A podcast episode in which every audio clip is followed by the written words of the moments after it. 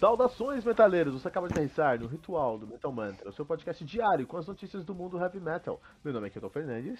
Eu sou o Fernando Piva e no Ritual de hoje a gente vai falar sobre o DT, é isso aí, a banda favorita da Giges. E para o Petrucci, a banda criou um monstro ao popularizar o prog metal, cara. Meu nome é Didis Petrucci, arroba hotmail.com e hoje é dia 2 de março de 2021. Há 10 anos era lançado Descent into Chaos, do Legend of Damned, e essa é a nossa trilha sonora de hoje. Eu escutei muito Legends of the Damned, escutei muito esse disco na minha vida. E hoje a gente está sentado aqui com Jonathan Matos, lá do Crédito Finais. Créditos. Opa, muito obrigado pelo convite. Não conhece os finais, podcast que a gente séries, anime. Se alguém for lá escutar o seu podcast, qual que vai ser o primeiro episódio que você recomenda para ele? Cara, eu recomendo de heavy metal. oh, que legal! que você participou, olha só. Ô, louco! Vai ser chamado eu de novo fiquei... assim, meu. Eu é, fiquei é, feliz agora, Fernando. É, é bom que a galera já poder pegar como é que é o clima lá do crédito finais, nada melhor do que que já estão aqui. Olha aí. E qual é o segundo episódio que você recomenda? O segundo episódio é sobre filmes superestimados. Aê!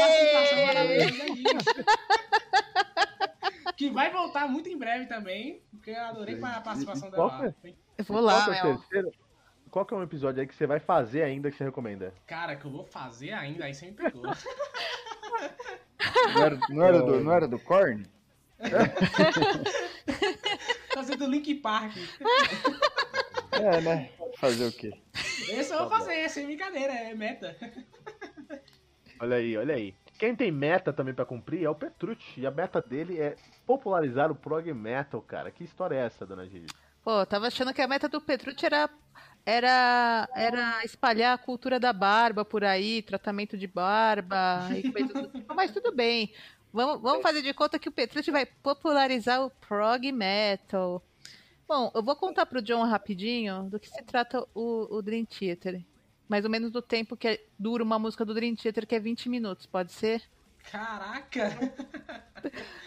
oh, o, assim, o, o, Dream Theater é um divisor de águas, John, na, na, no heavy metal. O primeiro álbum dele, o Images and Words, tem uma música assim que é muito, muito, muito conhecida, chama Pull foi um sucesso.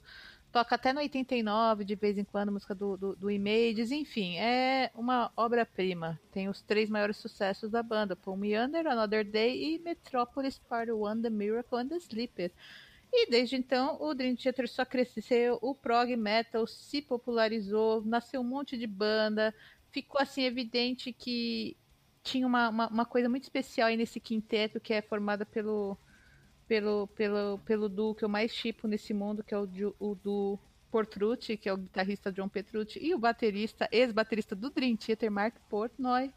Enfim, Petrucci tá aí, super barbudo, deu uma entrevista para Metal Hammer e ele falou que a sensação que ele tem quando escuta qualquer disco de prog metal, Jonathan, é que ele criou um monstro. Mas por quê? Porque de primeiro só tinha ele, o Fates Warning, pouquíssimas bandas, e agora você pega, tem, por exemplo, Rake, Reiken, Tesseract e, várias outras bandas que são totalmente influenciadas pelo Dream Theater, que você vê que, tipo, nossa, claro que esses caras ouviam Dream Theater, porque o Dream Theater, para quem faz prog, é que nem quem lá, lá atrás começou a guitarra, tocar guitarra porque ouvia Iron Maiden. Uhum. E aí o Petrucci fala, meu Deus, o que, que é isso? Parece coisa de Frankenstein, olha, pare...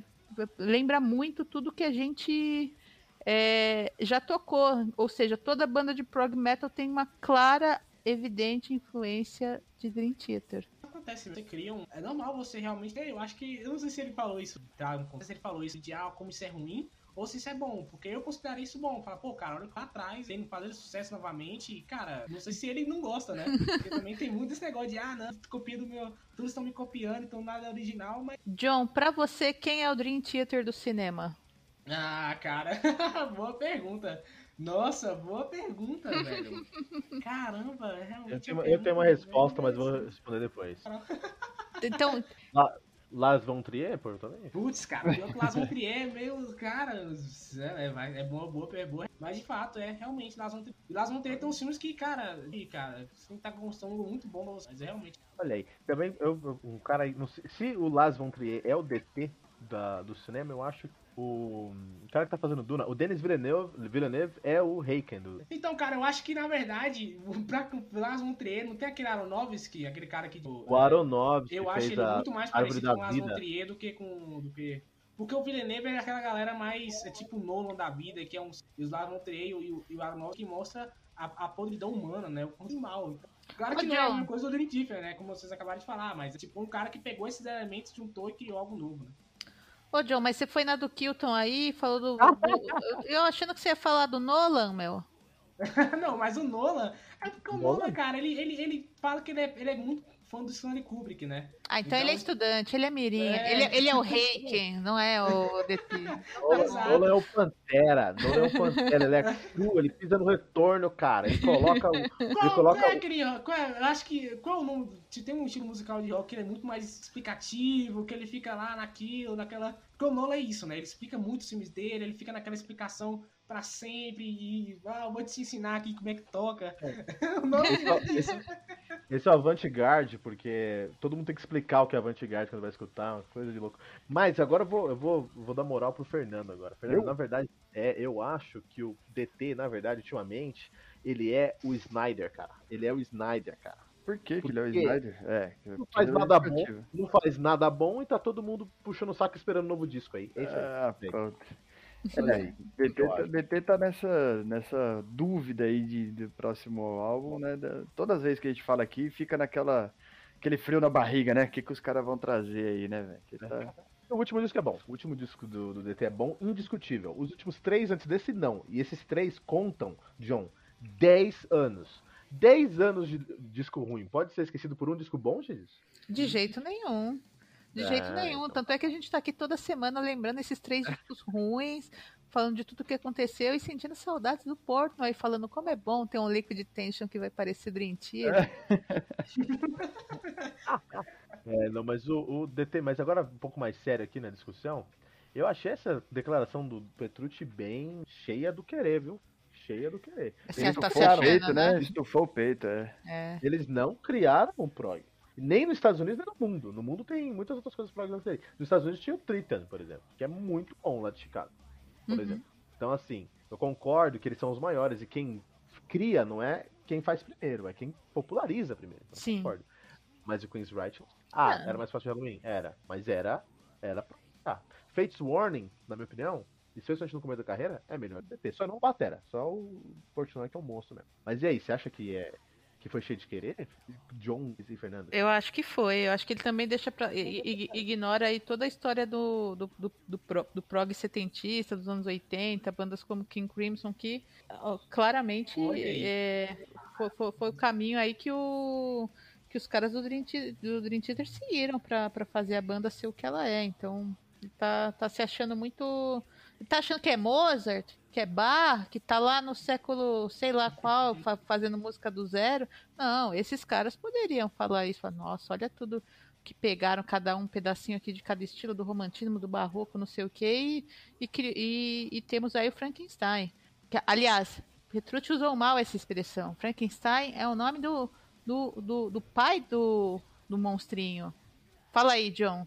Não é o nome do monstro é, Frankenstein. Exatamente, é... é o monstro de Frankenstein, não é o Frankenstein. A gente tem essa parada, tem esses efeitos Mandela gigante, fala, não, não é Frankenstein, o cientista é o Frankenstein. Então, uhum. Então é isso. Então ele pode até falar que, ah, ele é o... Ou talvez ele talvez ele saiba de, falou, não, eu sou o pai dessa garota. E aí, como vocês falam, leviano, digamos assim, né? Mas, cara, é isso aí. Eu acho que tem que ter um pouquinho mais de humildade. Se você falar, pera aí, não foi a gente que feito ser o que é hoje, mas... E o Rush, por exemplo, ele também tem um pouco disso, não? Não, mas eu acho que aí o DT, quando o Petrucci falar isso, ele ignorou o Rush completamente. É, Passou por cima. Passou, meu, deu uma forçada na amizade o aí. O Rush é de 68, cara. O Rush ele é velho. Pô, ele, cara. Ele é, e, é, então tem um... Pode falar. É, falar que tem uma linha tênue, acho que entre a humildade e a egocentrismo, talvez, não sei se é a palavra, porque assim, os caras são bons também, né? Inegável. Então ele tem o direito, de certa forma, de dizer que ele é bom. Agora, isso pode gerar essa, essa discussão que a gente está tendo aqui, né? Até, que, até o quanto. Eu, eu, por exemplo, não concordo. Acho que ele falar que eles criaram um monstro.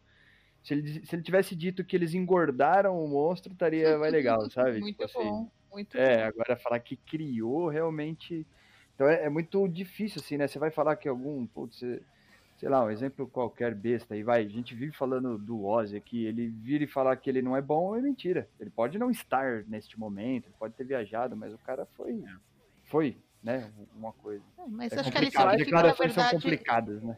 fica, a lição do estilo como um todo. O prog não é um estilo humilde. É, provavelmente não. Mas é por isso que o pessoal não gosta, né? 20 minutos de música, você dá pra ver que a galera já não. Humildade dessa galera não tem. É, não.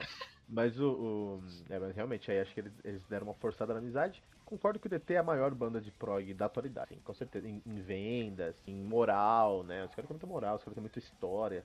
E merecido, né? Os caras fizeram uma carreira é, é, poderosa por muitos, muitos anos. Tiveram alguns problemas, mas no último álbum eles provaram que se re- reerguer aí, né?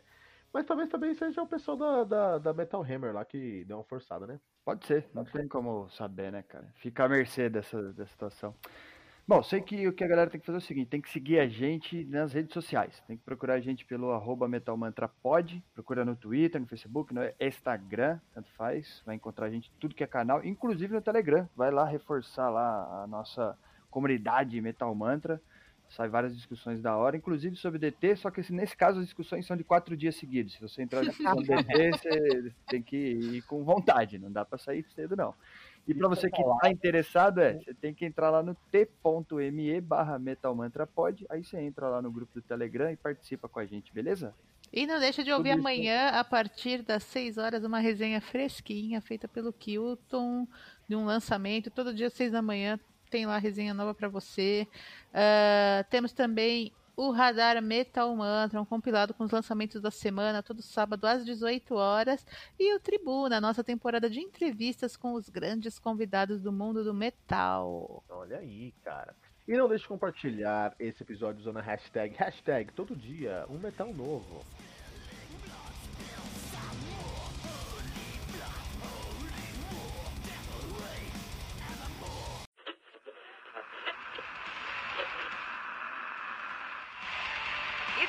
Por aqui com mais uma edição do seu podcast diário sobre o mundo do heavy metal. Esse é o Metal Mantra, o podcast onde o metal é sagrado. Não esqueça de deixar seu comentário no nosso site metalmantra.com.br.